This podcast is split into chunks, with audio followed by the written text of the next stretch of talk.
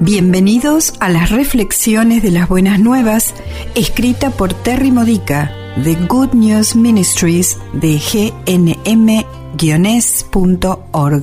Edificando tu fe para la vida diaria usando las escrituras de la Misa Católica. Fiesta de la Transfiguración del Señor. El tema de hoy es La Transfiguración del Señor está dentro de ti.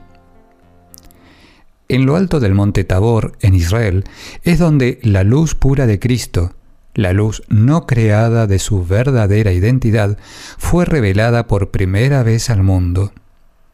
No en su nacimiento, no en su bautismo, ni cuando predicó y sanó. Aunque la luz del mundo vino a nosotros en esos acontecimientos trascendentes, no se reveló tan claramente, tan poderosamente, tan dramáticamente como cuando dejó que Pedro, Juan y Santiago fueran testigos en la cima de la montaña, como se ve en el pasaje del Evangelio de hoy, Lucas capítulo 9 versículos 28 al 36. La experiencia más elevada de la fe fue, y todavía es, lo que sucede cuando el Padre dice, Este es mi Hijo amado, escúchenlo. La transfiguración de Cristo ocurre una y otra vez cada vez que lo escuchamos y nuestra fe es iluminada.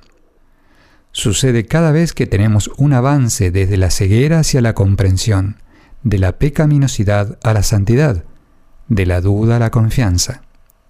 Sin embargo, ahora nosotros estamos transfigurados con Jesús.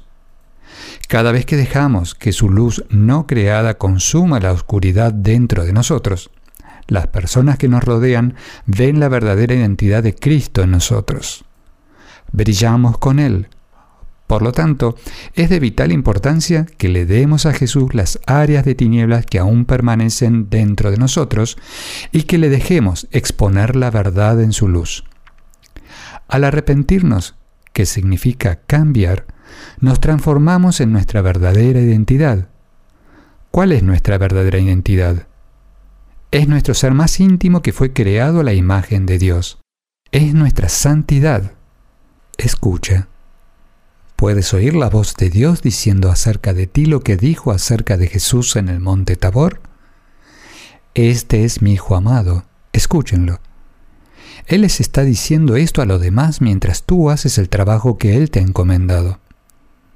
Algunas personas lo oirán, otras no, pero nuestro sí a su llamado no se basa en cuántas personas prestarán atención a su voz. Servimos a Dios porque hemos sido transfigurados.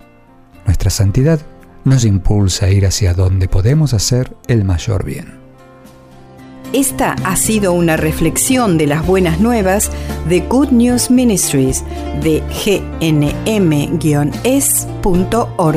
Para más edificadores de tu fe, o para conocer más sobre este ministerio, ven y visita nuestro sitio web.